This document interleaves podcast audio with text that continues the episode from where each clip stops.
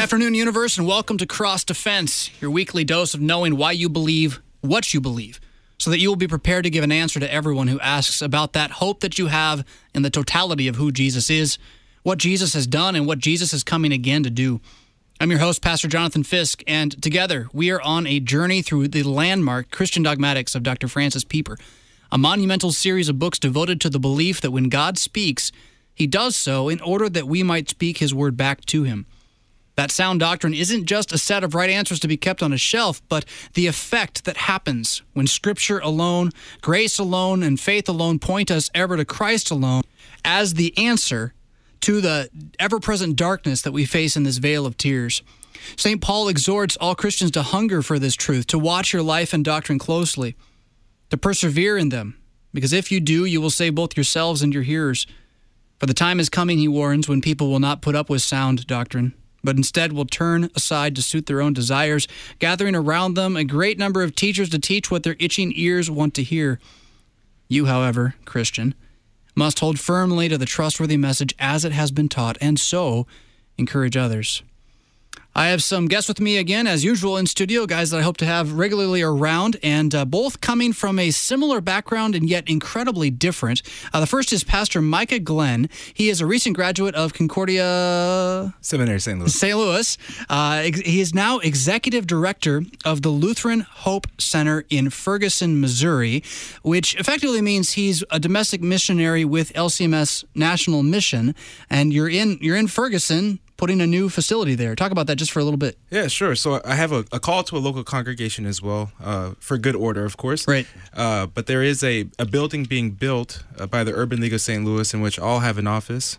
And so the point of me being there is just so I can walk with, talk with, understand uh, the people of Ferguson who I, I grew up with. It's your Uh, hometown. That's right. Yeah, uh, my family moved back to, to St. Louis in '95 when my dad retired from the military.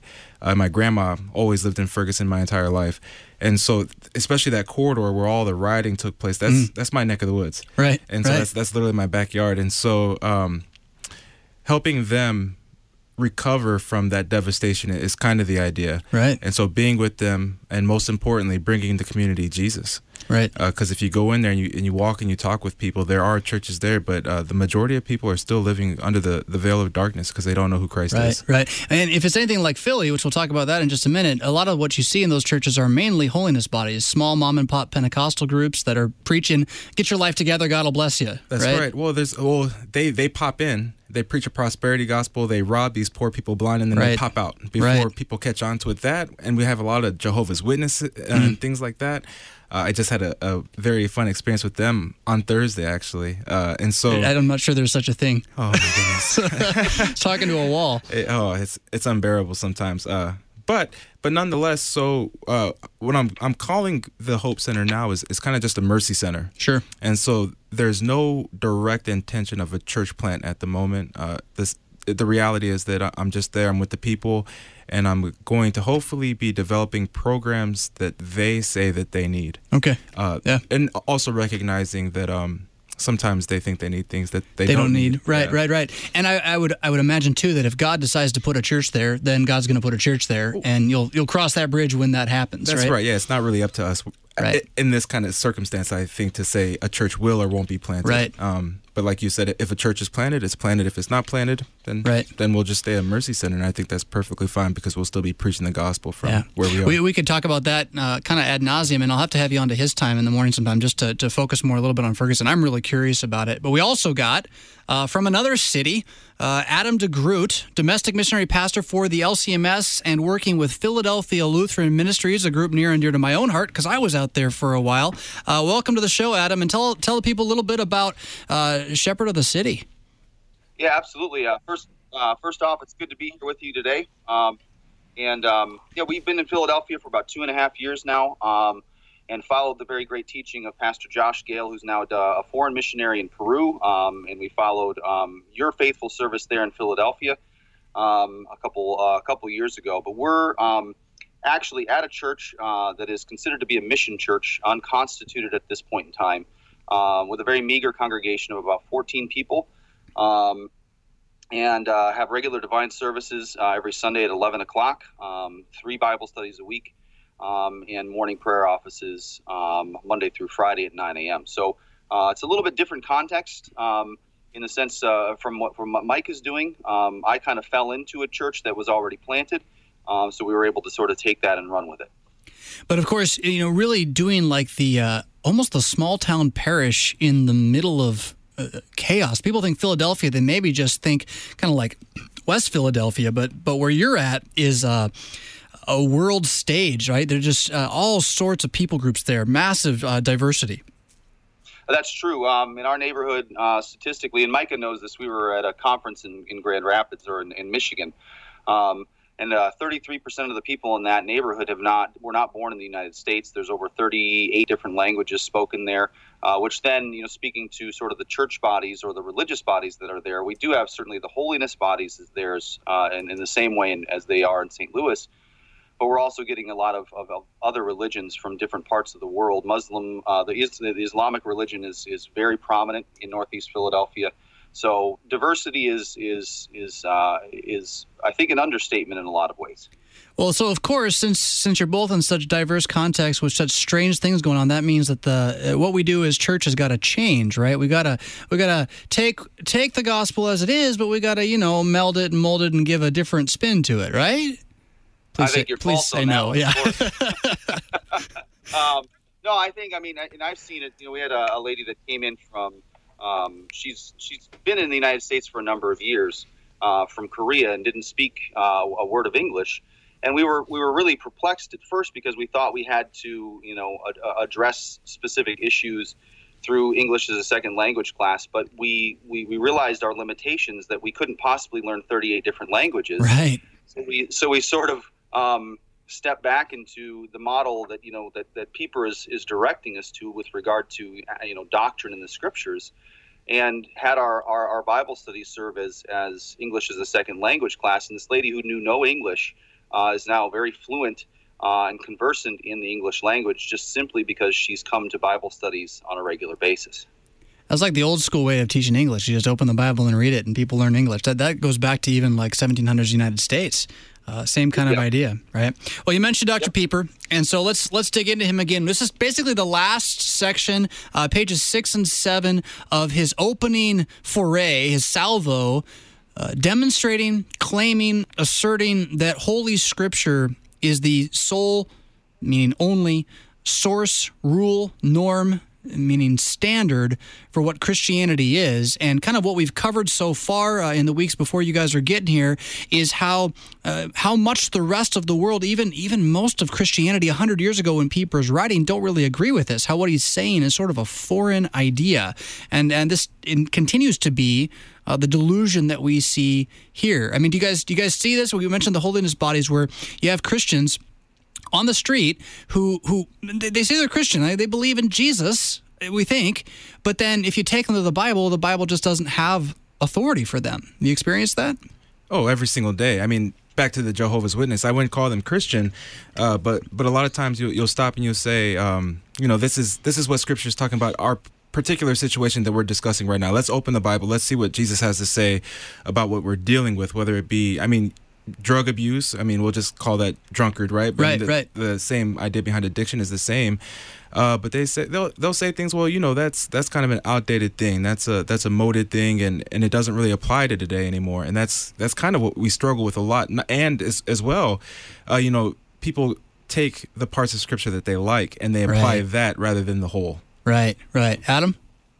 Yeah, no, I agree with uh, with what Mike is saying, and you see it, you know, uh, from a from a different perspective you know as you're as you're interacting with other individuals that would you know be spiritual but not religious um, uh, or more especially we were, I'm interacting with a young with a lady now who's a, um, a Muslim um, and uh, with the with the comments commonly being uh, God is one God um, but as you dig deeper not only into your own scriptures but into the into the, the sacred scriptures of other religions um, you realize that there's a very clear difference between what it is that's that, that that they believe and teach and confess and what we believe teach and confess. And i think it's a difficult thing in our day and age um, to to speak very definitively about that. I think pieper you know jumps right into this. He actually calls it evil. Right. Um, and, and and that's uh, that's a that's a word that is there's so many words that just don't seem to be used very often anymore. Um, and so he's very bold to, to call it an evil. And I think as as Christians we have to be able to use that same language and say that this is an evil understanding and an, and an evil doctrine and then to be able to articulate why it is evil. I love, that, of course, means that we should know the scriptures. I love his approach. Kind of, if I could sum it all up, he sort of says, "Look, no one's going to like what I'm going to say, but I'm going to say it anyway. The Bible's true. I don't expect you to accept it yourself necessarily if you don't want to, but that's what we're going to say because that's what Christianity is. And then every other conversation we're going to have about Christianity is going to flow from that." So you want to you want to try to convince me that I'm wrong? You've got to do it with scripture on your side. You can't just say uh, it doesn't make any sense. You can't just say I don't like it. Right? You got to actually come at me with scripture. Yeah, absolutely. I mean, I, I think to to more to that point is that the word of God in and of itself is offensive. Right. It's offensive to the sinner. Uh, it, I mean, it, whether you admit it or not you know, even as a pastor, there are moments where I read God's word and there's a immediate rebuke to something going on in my life. At that particular moment, I'm like, man, I wish it didn't say that, but Right. nonetheless, it does. And so now this law that is this work in my life, I have to find a way through scripture to curb my life back to the way that God would have me live. And it's just that reality that, especially in America, I, you can go to other uh, contexts around the world and you'll, you'll find the same thing. Uh, but we don't like to be told what we're supposed to do. Even as a Christian, I don't, I don't necessarily like to to be told this is the way you're supposed to live. You know, I come from a, a specific context in my own life as well, even within Christianity, and sometimes uh, the Word of God doesn't fit my ethnical uh, context and, and the context I grew up in. And then what do I do? Right. Do I do I bend Scripture to be what I need it to be for that context, or do I just submit to it? And, Yeah. and that authority is something that people really have a, I think, struggle with the most. It's a question that whenever you come to a passage of scripture that you don't understand or you don't like, or maybe you just don't believe, it's do I change scripture to fit me or do I change me to fit scripture? And I'm not talking about, you know, uh, whether I'm saving myself by this or by my own reason or strength or anything like that. It's, it's, it's the open intellectual question of who gets to have the final say. Um, what we're going to kind of move into now is Pieper is talking about the experience of Christianity once you start rejecting this. And I think this is just such an important reality. Uh, he says another evil, and I, I'm kind of summarizing here, byproduct that we experience because we subject scripture to ourselves is doctrinal chaos and discord. So once you stop having this norm for what Christianity is, this, this set of boundaries, the only result we can finally get when everyone throws their opinion into the into the water uh, is is chaos. Right, Adam? No, that's true, and I think you know going back to what Micah was talking about too is that you know what he's saying with regard to our reaction to the law in Scripture. He's absolutely right on, and yet you know as we see our, our Lord addressing you know the disciples, the Pharisees as he goes through the gospel, there's a whole other aspect of that as well that becomes a, he calls it a stumbling block, and that's the actual gospel. And I think you're seeing it so often. You know, we see it so often in Philadelphia that um, you know they that individuals would say that they live by the gospel, but what they really mean is they live by by what they understand with regard to the gospel. And the Jesus that they say they believe in is is sort of a pocket-sized Jesus that really fits into the palm of their hands. Whereas you know Jesus makes it very express in what he says, but not only that, but what he does for us in his death on the cross. That you know one of the things we really struggle with at Shepherd of the City is is when we get to Holy Week. Um, my the people that the Lord has given me there are are, are, are very down in the dumps because what the gospel means is that uh, Christ has to die, Hmm. um, and Christ has to shoulder the, the, the weight of sin in order, and, and not only that, but become sin and become a loser. And I think that's one of the things that's a, that's really the conundrum is that when you call the Lord the greatest loser, Hmm. um, you you you sort of scramble people's brains in the sense that we like to see Jesus as triumphant and, and, and able to uh, accommodate or, or to accomplish anything, and he does. But but death and and his his descent into hell and the things we confess in the creed, suffering precedes glory, and that's one of the things that I think is so difficult. That could be that other evil that that Pieper is talking about too. Is that you know we can make the gospel say what we want it to say as well. I think a, another issue when we're talking about things like doctrine, right, is that people hear that word and they try to contextualize it to the, simply meaning what the church speaks and how we speak it. Yeah. But yeah. if you if you read St. Paul, if you read Jesus, I mean if you read the, the scriptures, right, especially if you read Pieper in this moment, the doctrine isn't simply how we talk in the church. It's mm-hmm. not simply a, a, formula for prayer, a, a, a mode for how you preach the word of God to his his sheep, but it's a way of life. Mm. Doctrine is, is, what we do as Christians. It, it, so everything in our lives should express the doctrine of the church. It's who, it's who we are. It really is. Right, right. And I, the word, I think you're right on that people kind of assume the word doctrine means something like tradition right? right. Like it's this man-made thing, uh, as opposed to when, when Paul uses this regularly in First Timothy, uh, you do watch your life and doctrine closely. Uh, I think the word that would be helpful, and this is kind of uh, we talk about context. We got to be careful. Postmodernism can be a threat, but we we Americans speak American language, and and the word doctrine is not as thrown around as a word like truth, and yet, that's exactly if you look at the Greek, what doctrine is ultimately about is that there is a truth that never changes. There is something that stays firm, and you want to watch that closely because if you lose that, you lose the foundation. So that again, as Paul says, uh, Paul Pieper says, there can be no unity of faith in a church body that bases its teaching on the subjective opinions of Christians. I'm really fascinated, Micah, by by uh, your past, and I, there's no, I don't think it's a secret that the Missouri Synod has not been the most ethnically diverse uh, church body in the history of the world. Um, and uh, I don't think it's necessary for lack of trying. We have some real history of attempting to reach into uh, the, the, old South, uh, reaching into Native American populations when we were first here. But uh, for whatever reason, we stayed very, very German. You mentioned your your upbringing, though, where you had a group, uh, a church, uh, a congregation, I don't know what, what you're referring to, where uh, what was taught wasn't always with scripture. And I think some people think like if we're ever going to get together and make all the churches work together, doctrine's the enemy, right? But but what people are saying here is it's the opposite. If we're going to find unity with these other groups, it's going to be because we find in the scriptures a, a solid platform with each other. That's right. So, you know, in my life, you know, I, am a Lutheran pastor, so I spend a majority of my time with Lutherans. Uh, but, like you said, the LCMS isn't the most diverse church in America or the world. Uh, and so I grew up in a majority black community. Mm. So when I was in school, especially when I was in public school, most of my friends were black. Right. Uh, and so I go to all white church, my friends go to all black church, but we still hang out. And every once in a while, especially now as adults, and I'm a pastor, when they get on to some kind of preachy thing, I have to insert myself. Yeah, right. Uh, things of, of doctrine come up, and so we, we I always say, well, let's let's read the Bible. Let's see what the Bible has to say. I know your your pastor at your church said this, but let's uh, let's again see what the Word of God says and take it back to that, uh, because the reality is is that no matter where you are in life, whether you're Lutheran or, or Pentecostal or a Baptist or you're non-religious, life doesn't exist in a vacuum. Right. The the reality is that every one of us, Christian, Muslim, or whatever, we all still live in one creation, and so we're going to rub shoulders with people like that, and that's where doctrine, a way of living um, and, and not one that I've come up with myself, right. but one that's been given to me, right. uh, a very gracious one, uh, comes into play. And so that in those moments, I don't have to think on my own. I don't have to say this is relative to me and this is kind of what's true in my immediate time and, and what I'm experiencing right now. This is true. And, and what's true by nature has to stand true for all time. Right. Just right. because the definition of truth. DeGroot?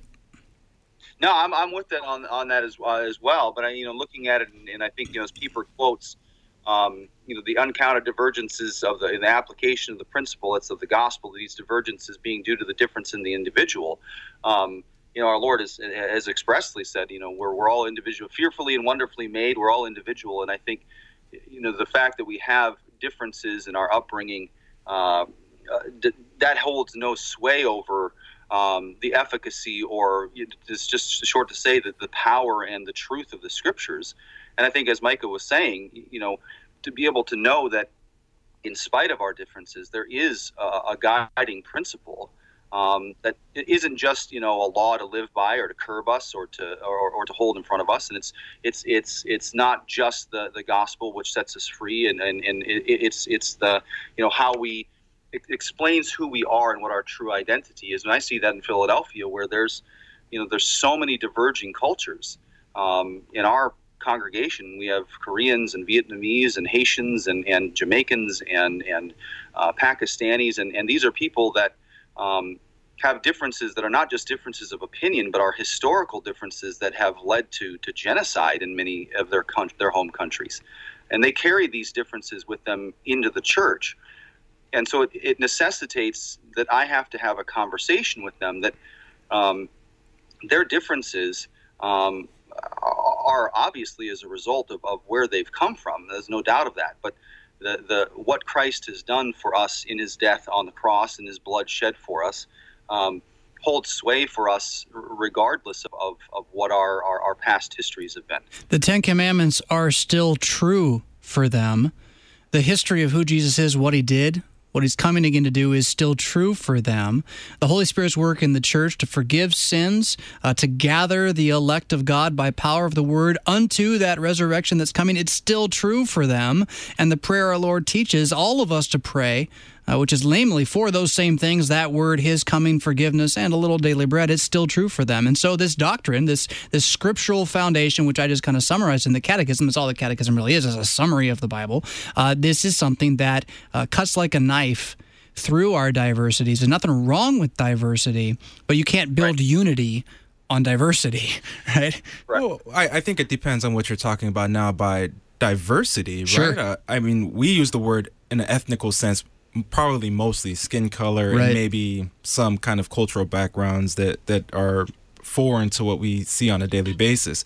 Uh, but it, it, I think if you turn back to God's word and we're looking at the Exodus conquest, right? Mm. God saw true diversity, th- things that are were divergent from his religion, his truth, right. when they were going over to, to conquer the land. And he told them to eradicate it. Right. Because of what I, because it was necessary because right the pollution that it caused in his doctrine, the way he wanted his people to live. And time showed that that diversity right. uh, was actually a negative thing. So when we're talking about diversity in the church, I don't, I mean, I think we can stray away from cultural diversity and talk about religious diversity because that also plagues the church. And this is what is talking about. Right, and this right. is the, the, bad thing that right. when we come in with our own baggage, our own realities, and our own truths, right? That was air quotes, then uh, that kind of divergence from from scripture, from the truth is is the what I think Pieper is pointing us away from. Mm. Yeah, and that's sure. the evil he's talking well, about. Well, and even then, in like a liturgical setting, um, one of the things my, my dad was a lifelong uh, parish musician, is what he did, and I didn't necessarily grow up with a love of the liturgy. I've kind of discovered it uh, later in life, largely because of the scripture that's in the liturgy. But but one of the things he said to me once, and it gets back to that, like, what do you do with a Bible quote when you find it you don't like it? It was is the question when you when you come to church to join the church's culture, which is is not limited to one time and space, but is this kind of ongoing, moving thing from from the first centuries on, right? Parts of the liturgy are from very early, parts are from very late. Some of it's new, some of it's old. When you come to it, do you come along and you say, um, "I'm going to make the church sing my song," or do you say, "I'm going to learn to sing the church's song"? Right, and it's not that you can't ever sing a new song, make a joyful noise to the Lord, any of that kind of stuff, but it's it's an attitude about uh, whether or not I'm putting my diverse person into the place of where doctrine should be formed, and so therefore creating that negative diversity, right? That I would demand that my ethnocentricity become the center of everybody else's ethnocentricity. That's right. Yeah. yeah exactly. Yeah. Cool. uh, um, I mean, it's. It, I, I want to keep moving into Pieper, but it's it, one of the things that's been on my mind a lot uh, as the fall has moved on um, has been race relations in America sure. uh, due to uh, is it the media? Is it Donald Trump? Mm, was it Obama? I don't know. you know, it just seems like things are nasty though, I have, right? I have, I have, a crazy idea. Uh, Maybe it's us. Us, yeah. Uh, you know, we, I mean, we, we always want to. I mean, that's the that's the original trick, right? It yeah. wasn't me, God. It's the woman that you gave me. Oh, it wasn't me, God. Yeah. It was the snake. And so this idea that we we constantly fail, even especially not even in the Christian church, especially in the Christian church, where we fail to at, at points like that where it looks ugly and right. we live in a country where i don't want to be racist right. right?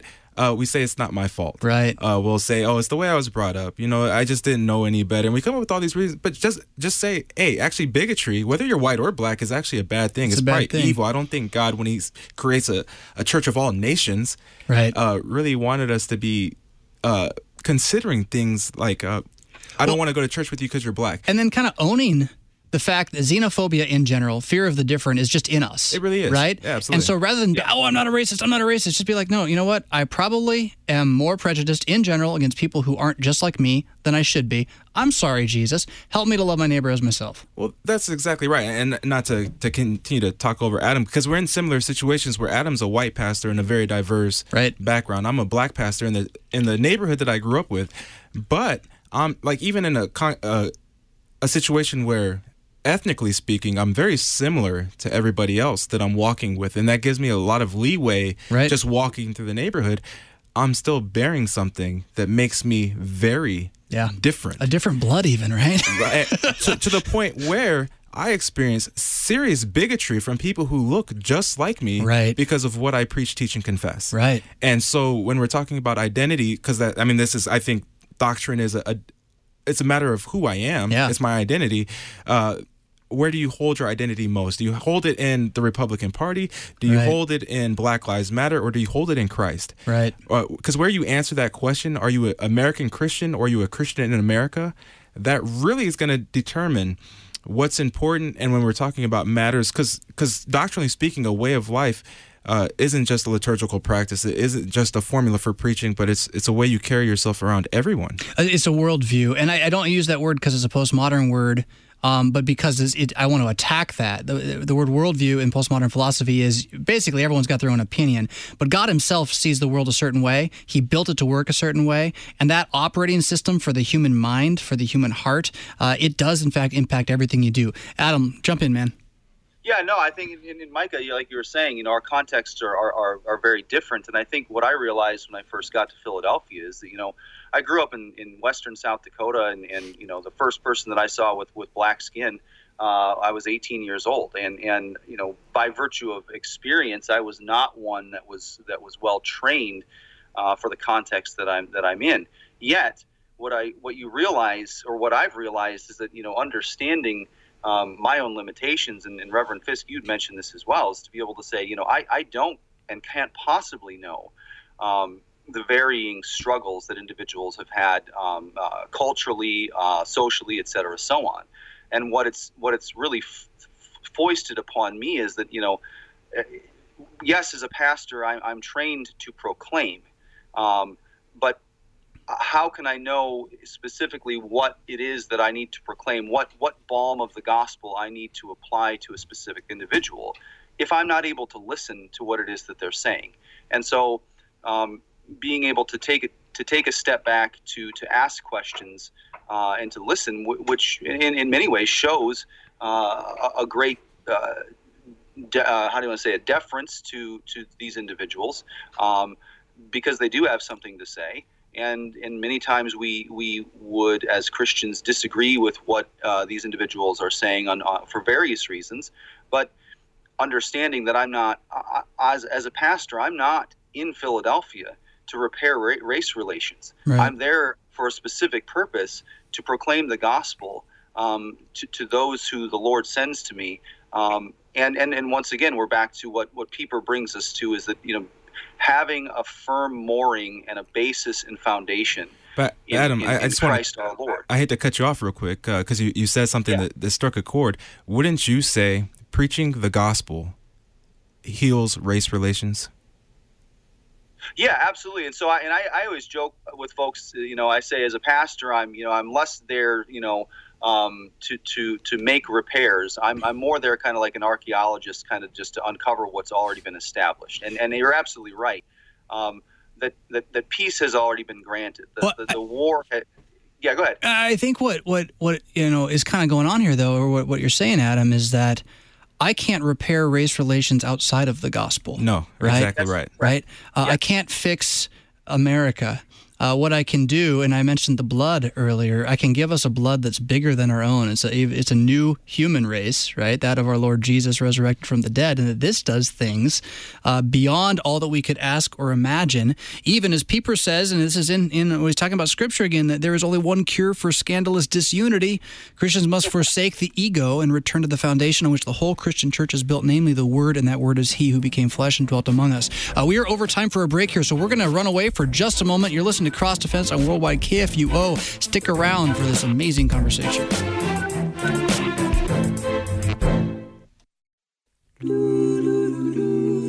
providing solid confessional Lutheran resources for pastors around the world. That's Luther Academy. Logia, the Journal of Lutheran Theology, the 13 volume Confessional Lutheran Dogmatic Series, and global conferences for strengthening pastors. That's Luther Academy. Sign up for our email news and support our efforts at lutheracademy.com or call us at 260 452 2211.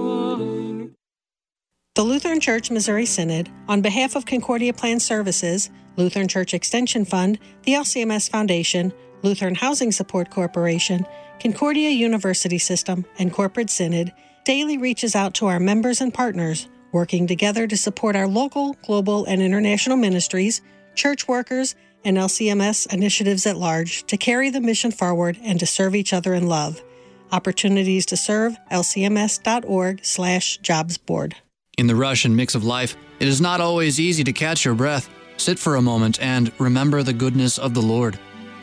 With all the demands on your time, how do you fit in His time? That's why we broadcast His Time weekday mornings on KFUO. Beginning at 7:15 a.m., we bring His Time to you with prayer, devotion, and comfort to help you be still and know that He is God even while stuck in traffic. Underwritten by the Lutheran Federal Credit Union. Worldwide KFUO presents the broadcast of the annual German Advent service from Peace Lutheran Church, South County, Sunday, December 18th at 3 p.m. on AM 850 in St. Louis and streaming online at kfuo.org. Peace Lutheran Church, in conjunction with the German Cultural Society of St. Louis, presents traditional hymns and carols with the liturgy auf Deutsch and a sermon by Reverend Dr. Robert Kolb of Concordia Seminary, St. Louis. Hear the rebroadcast of the German Advent service this Sunday afternoon, the 18th at 3 p.m. on Worldwide KFUO. When Pilate saw a riot was beginning, he washed his hands before the crowd. I am innocent of this man's blood. Pontius Pilate, thought to be a Roman prefect of Judea, is mentioned in the Gospels in the story of the hours leading up to Jesus' death on the cross, disavowing any responsibility before the crowd demanding Jesus' death. But outside the biblical account, there has been no archaeological evidence of a Pontius Pilate ever having lived, although a few ancient historians wrote about him. That is until 1961, when an Italian archaeological team excavating a theater in Caesarea discovered a stone inscription attributed to Pontius Pilate. The only accepted find with such an inscription mentioning Pilate's name. Engage with the Bible in the ongoing discovery of its history. Brought to you by Museum of the Bible.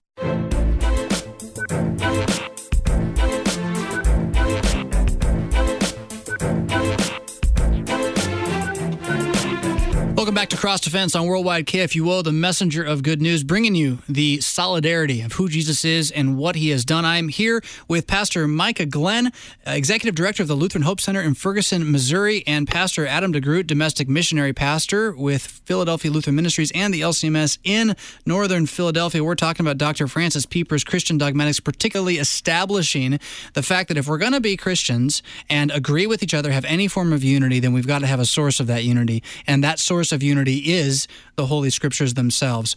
The next thing that Luther does basically is he's going to, not Luther, that Pieper does, is he, he looks backward to Luther because, well, it's not that we Lutherans uh, revere Luther in a worship sense. Uh, the guy made some mistakes. He said some things that weren't true, but what he also did was he stood pretty firm on Scripture in the midst of times more heated than our own, uh, risking his own hide uh, time and time again. And so he tended to have a real clear insight on you know what it what it meant to do that. And here, here's one of the things that he says. Luther says, "Let that bear our boast that we are catechumens and pupils. Oh, excuse me. Let that be our boast that we are catechumens and pupils of the prophets. Let us simply repeat and preach what we have heard and learned from the prophets, and let us be sure that the prophets have taught it." And I think he is including there. You could you could write in the apostles too. The New Testament's involved, but this idea that we're not sent as Christians to come up with new things, right?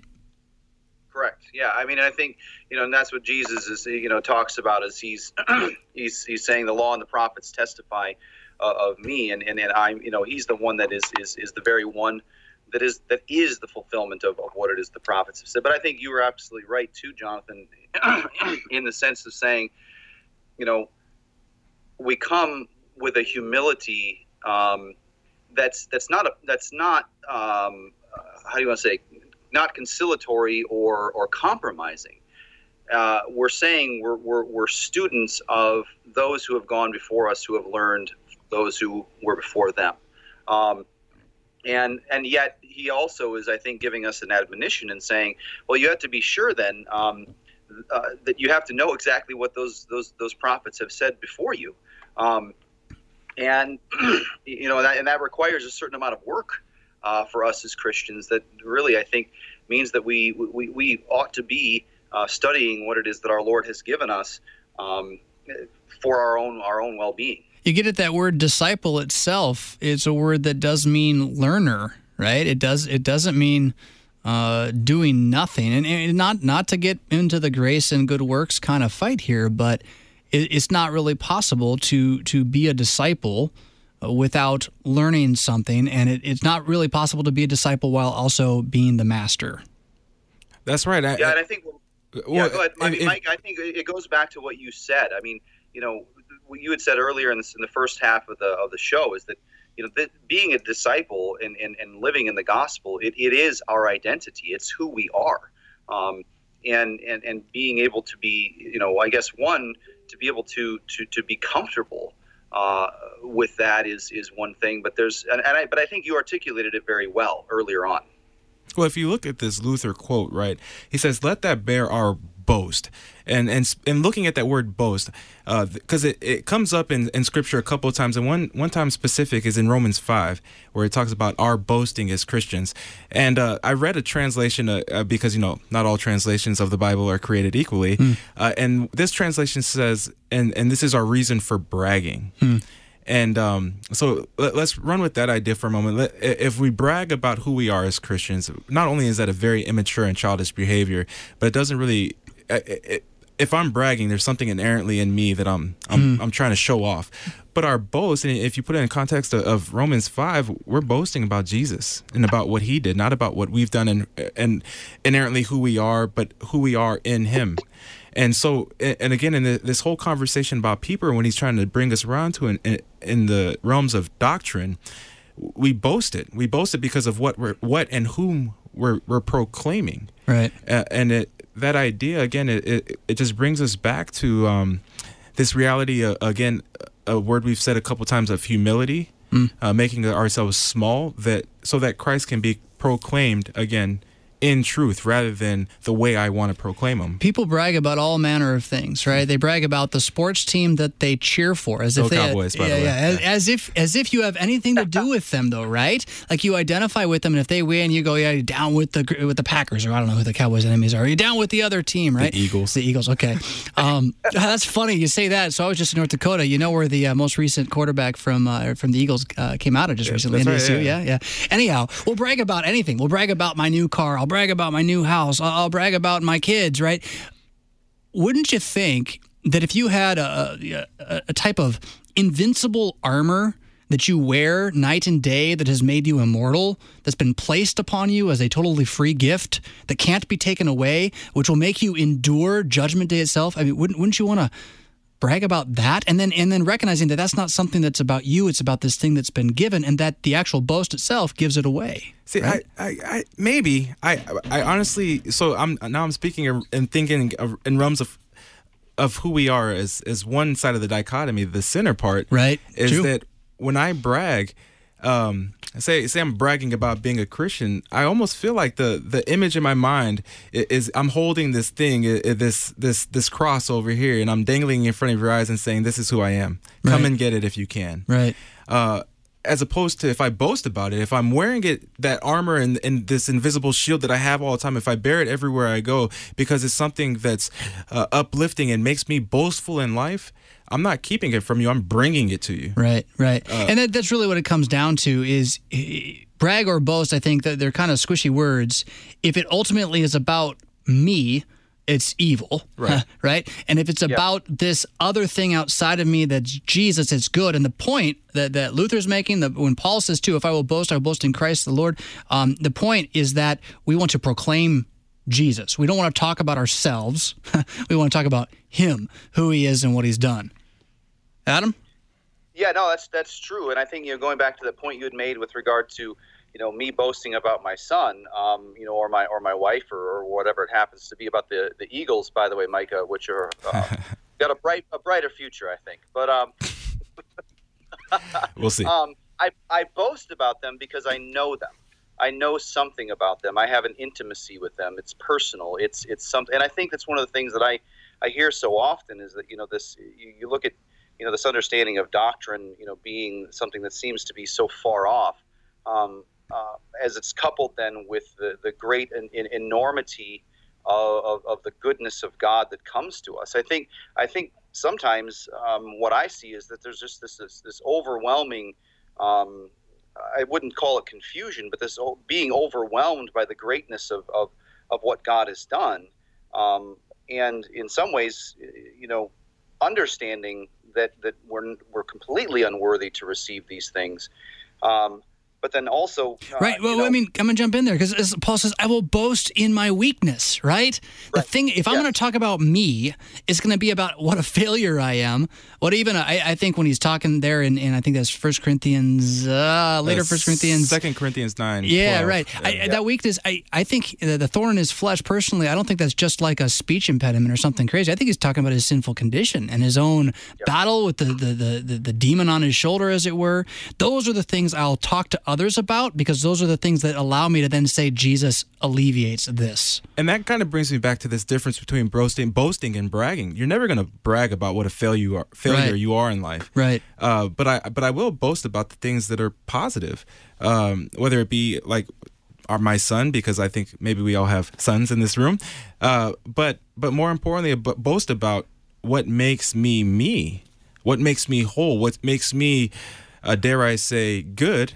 right. it's something outside of me. Right right. And so that that reality again is just um is is again i think it's how we carry it because because the reality i mean because we we preach to people our our people in our parishes on a sunday basis because that's what we're called to do uh, we're as pastors. Mm. But as Christians, we're called to preach that same exact message that we preach on Sunday to people who know the Word of God, to those who don't know the Word of God. Right. That, that quote from uh, First Timothy that I opened the show with, that we would encourage one another. That's not just for pastors to do, right? That that by these words spoken, and it is one of the fears I have for the American Church, American Lutheranism right now, is how little the laity, as a common everyday experience, speak what they believe. It's like it's enough for the pastor to say it. It's enough for him to say it on Sunday, and then we go our way. How much is our conversation filled up with these things?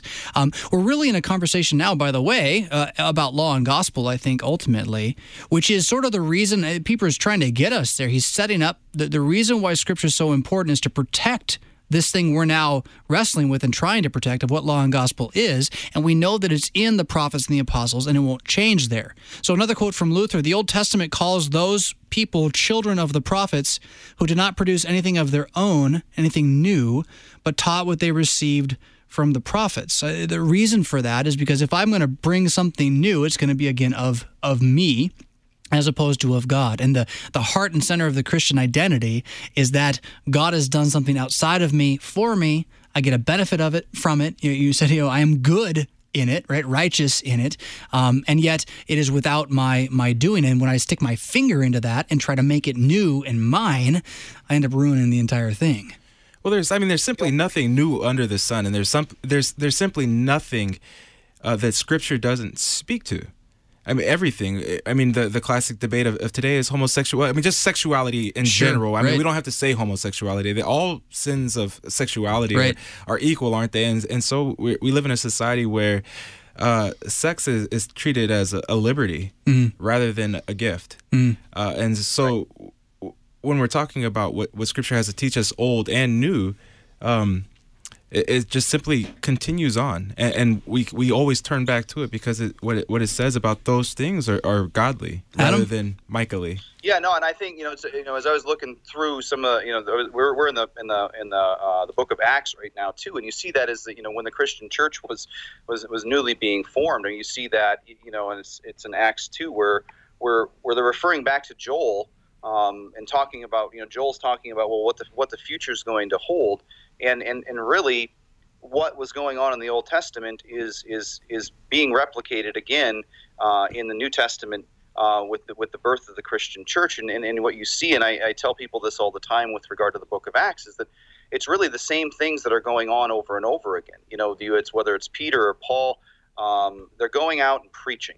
Uh, people hear the word, things, th- the Holy Spirit works faith, and and people are are, are converted. And and then it's the the same form. You know, I think that's one of the things is we become, um, for one reason or another, become dependent upon formulas. Mm, yeah, uh, yeah. How to address individuals, and we're looking for you know sort of that magic bullet that's going to uh, address all of society's ills. But but I think what you see is that you know my goodness, I mean the Christian Church uh, as it was a, as it was formed in Acts. Um, I tell people at Shepherd of the City this all the time: is that we are the very we are the very children of this very church. Yeah. And what was going on then is the same thing that's going on now. And there's a reason that it's that it's maintained. Um, its its its its prominence within society.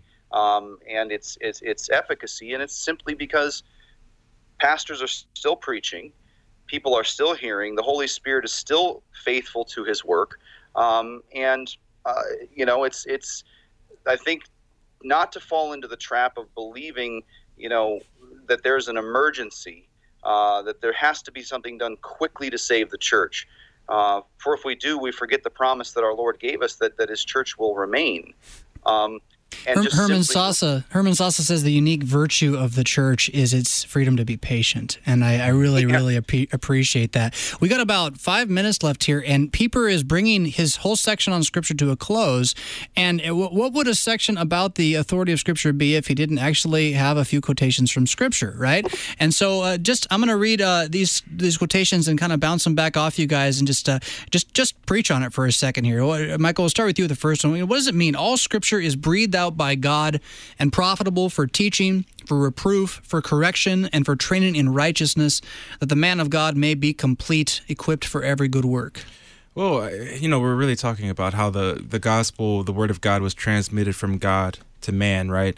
And so we don't want to get stuck in traps that uh, we don't need to get stuck in. Like this, this idea that God stuck a divine hose to the back of the heads of the prophets and right. they spewed out words. That's kind of like what Islam and Mormonism does. Right, right. Uh, right. But the, we, I think we should think of it in terms as, as in the sacraments. Here we have this bread and wine, and in with and under it are the body and blood of Jesus Christ. Not mm. because we say so, and not because we can fully wrap our minds around that reality, uh, in like a consubstantiation way, but in a sacramental union way. It is because God says it; He declares it that way, and so the the Word of God is inerrant um, in a, a sacramental union way. We don't need to fully understand how God transmitted the Bible, the Word, His Word from Himself to man. He did it, and it stands true in that way. And so, if we understand it in a sacramental way, it's perfect. With the reality that how is is yet to be revealed right. in the future glory. And, right. and, so it's not like it's something that God is dangling away from us and, and going to hide from us forever. He will reveal exactly that reality. Um, but for now, in the, in the sacramental life that we have with Jesus and his church, uh, is, it's enough. So that uh, what you're saying is that the scriptures are trustworthy in the in the same kind of mysterious way that the um, that the sacraments are trustworthy. We don't know how God is making the sacrament Jesus, uh, but we know that it is. So we don't know how the scriptures came about to be inerrant, but we know that God promised the apostles they would write and preach as such, and so so they have, and so they do.